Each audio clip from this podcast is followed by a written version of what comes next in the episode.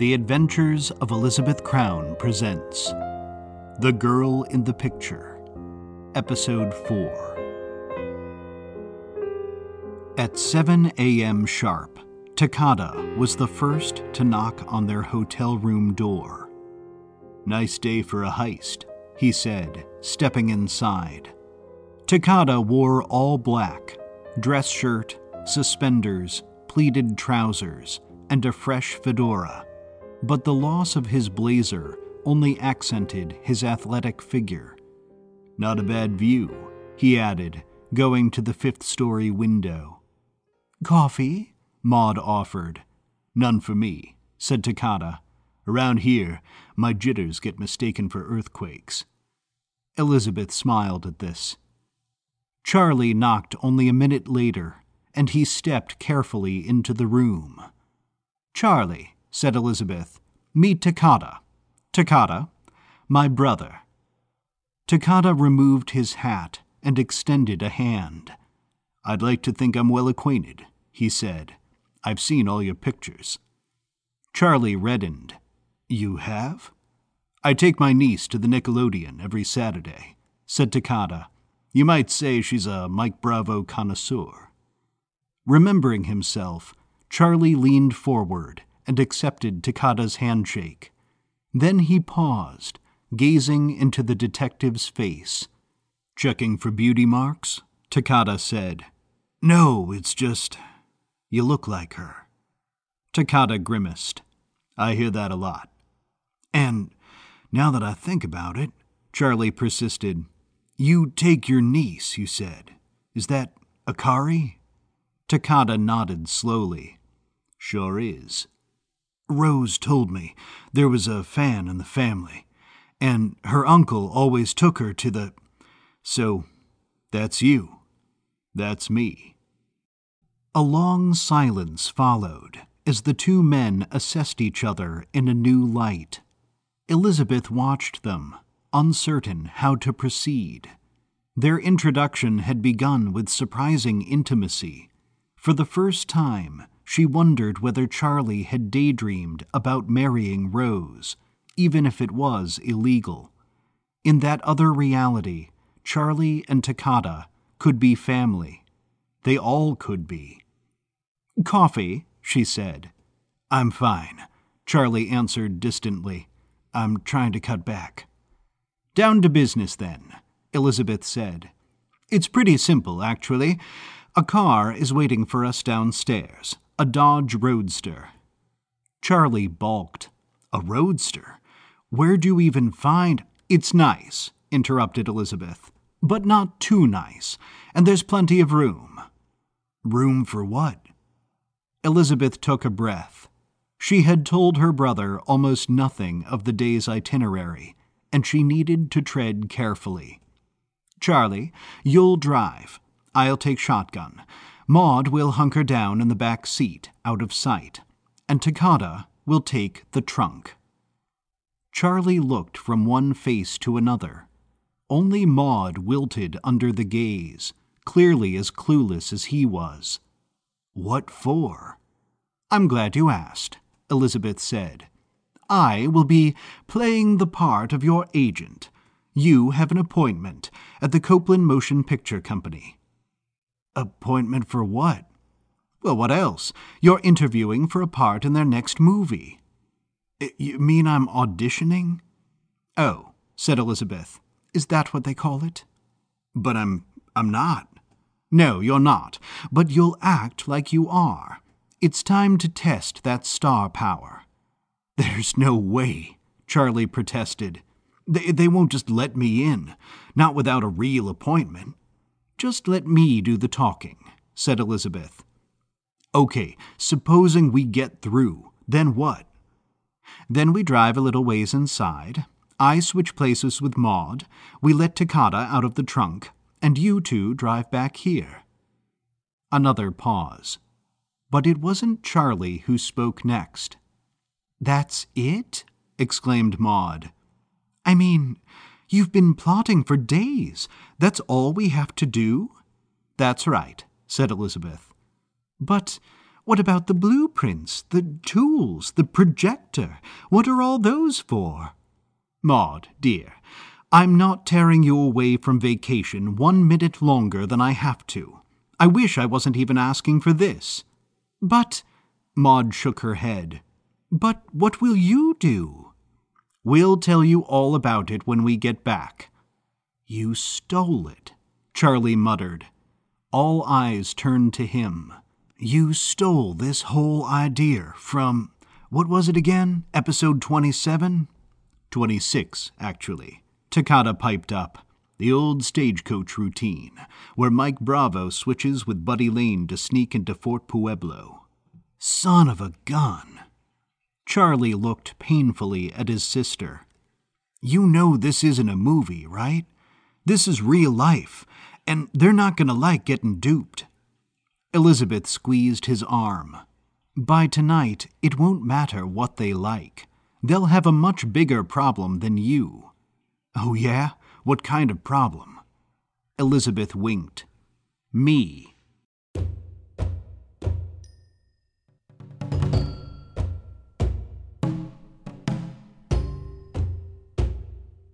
Charlie strangled the steering wheel as the Dodge Roadster whizzed down the dusty highway. He hadn't driven a regular car in ages, and he'd never driven one like this. He looked perfectly calm in his leather jacket and rugged linen shirt, but every nerve was frayed. In part, he didn't like to drive.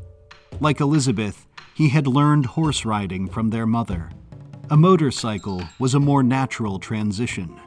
A longtime track and field competitor, Charlie felt claustrophobic inside a tin box.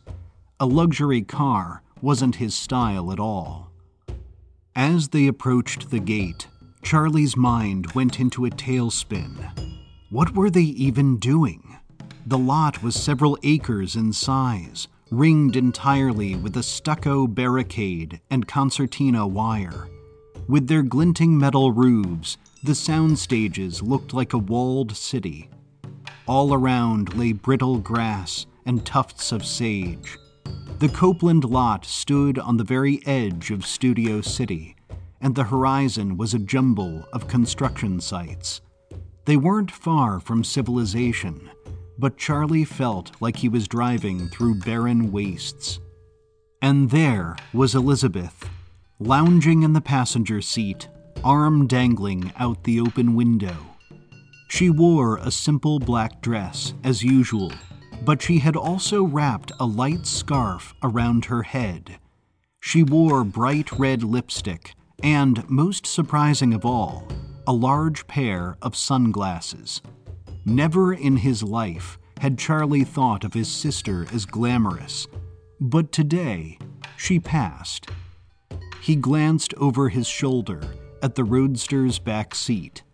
On the floor of the car, beneath the leather upholstery, hunkered Maud. She was draped in a black blanket, which covered her whole body. She was small enough to wedge herself in the narrow trench at the bottom of the car. From the outside, she looked little more than a shadow, but the thought of Maud crumpled behind him pressed against the hard metal made him grit his teeth.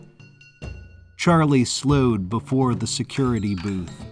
A striped wooden arm taunted him through the windshield. A uniformed guard stepped toward them, holding a clipboard.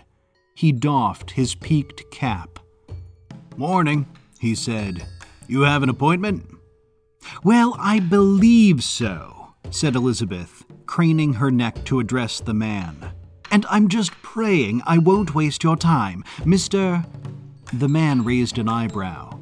Uh, Fitzgerald, ma'am. Mr. Fitzgerald, you must excuse us. I could have sworn they said the audition was Thursday, but we've been leaving messages back and forth, and you know how it is. Fitzgerald scratched his nose. Who are you auditioning for? Mr. Halverson, Elizabeth said. I think that's the one. He's directing Colorado Sunset, isn't he? Uh, yeah, that's right.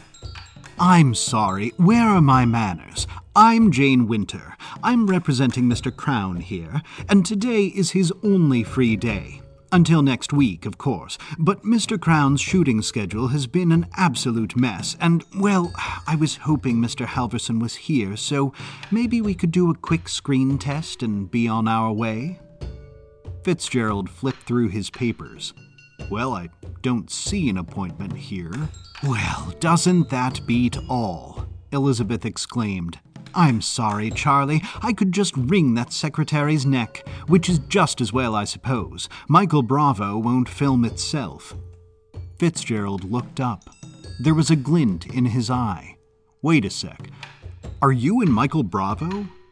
Elizabeth scoffed. Darling, this is Michael Bravo. Summoning all his charisma, Charlie flashed a smile. You don't say belted the guard. My kids love that cereal. That's you? In the flesh, said Elizabeth. And if all this works out, well, you didn't hear it from me, but he's got a good shot at that Colorado sunset picture, and I'm just dying to make the introductions.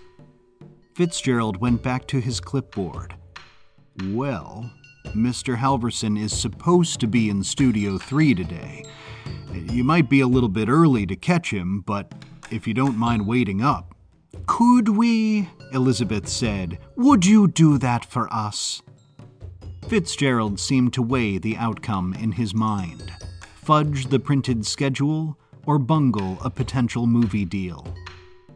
As long as you head straight to Studio 3, he said in a paternal tone, I don't see a problem with it. Oh, thank you, said Elizabeth, you're an absolute sweetheart, Mr. Fitzgerald. See, Charlie, I told you they were nice here. The arm lifted, and the guard waved them through. The car drifted forward, and Charlie stole a glance at Elizabeth. If I didn't see it with my own eyes. For the record, she replied, I played an excellent donkey as well.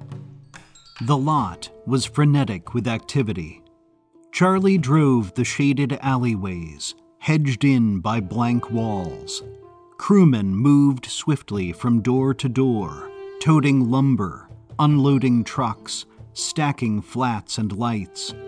Actors wove among the stagehands, wearing every kind of costume turbans, peacock feathers, powdered wigs, chainmail, and Civil War uniforms a gaggle of showgirls sprinted in front of the car, flouting sequined leotards. Musketeers gathered on a stairway, removing their false goatees to sip coffee. The montage of historic characters was disorienting, mixed as it was with quick moving laborers. There, Elizabeth pointed. Park us right there. The car turned into a quiet alcove just beyond the filmmaking ruckus. Elizabeth flung herself into the open air before the wheels had even stopped.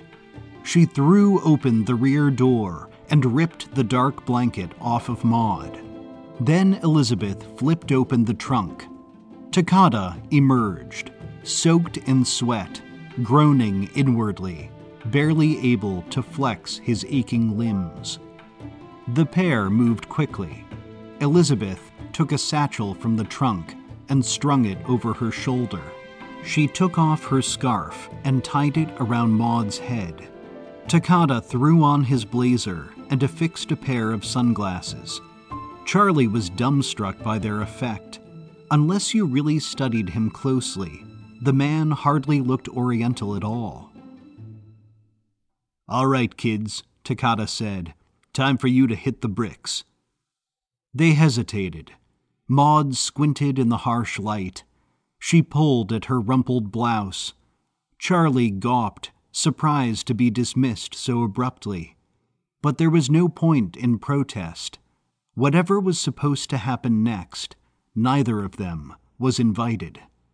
Charlie took the wheel, and Maud slipped into the seat next to him. The roadster made a sweeping U turn toward the front gate. They coasted along, back through the hubbub. No one seemed to give them a second glance. A luxury car looked as normal on this lot as anything else. At the gate, Fitzgerald waved. Say, how'd it go? Maud leaned toward him. Oh, we rescheduled, she said, doing her best impression of Elizabeth's impression of a Hollywood agent. But I have a good feeling. Fingers crossed for you, called Fitzgerald, and the gate swung upward. For the first mile, they said nothing.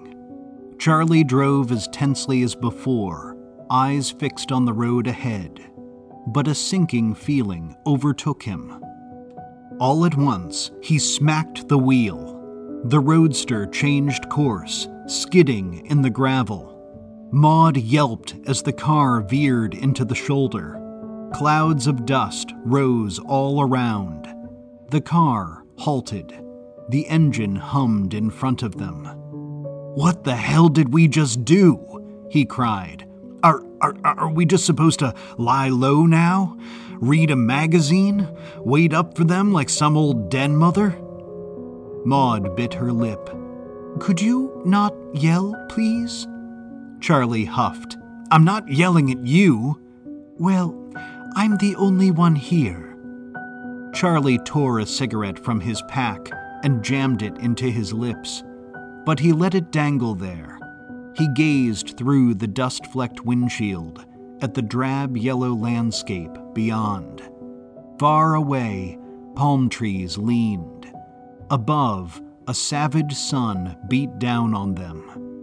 The scene was so quiet now, so lifeless.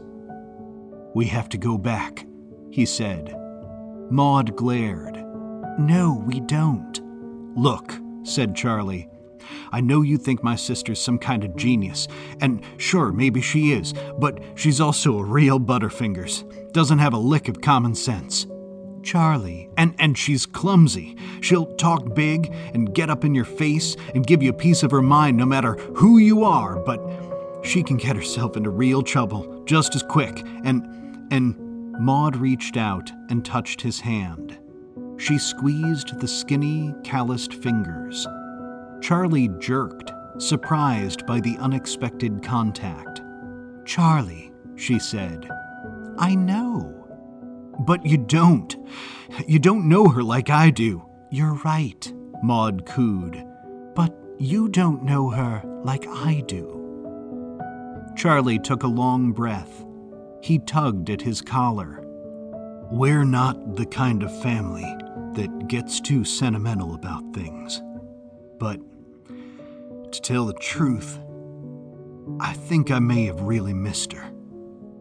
I think she missed you too, Charlie. She couldn't wait to see you.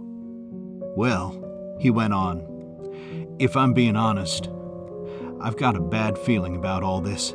I mean, she's off her rocker even going in there, but I don't want there to be a reason I have to miss her again. Maud nodded. I think that all the time. Do you? About her? Oh, yes. She'll give you the heebie jeebies, the things she does. But if there's anything I've learned, and I've learned a lot, I really have, it's that you have to let Elizabeth do what she does, for better or worse. A long time passed. An airplane flew overhead. Tumbleweed rolled lazily down the road. At last, Charlie forced himself to press the gas. The car lurched into motion, rolling away from the studio, back toward the city. She really is some kind of detective, isn't she? Charlie said, half question and half statement. This isn't some malarkey, is it? She really does, I don't know, solve mysteries and stuff like that. Maud smirked. Oh, Charlie, you have no idea.